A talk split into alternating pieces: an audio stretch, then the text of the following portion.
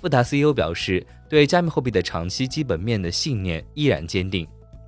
在德克萨斯州奥斯汀举行的 Consensus 2022大会上，富达投资董事长兼首席执行官表示，对加密货币的长期基本面的信念依然坚定。这是我经历的第三个加密货币冬天，有很多起伏，但我认为这是一个机会。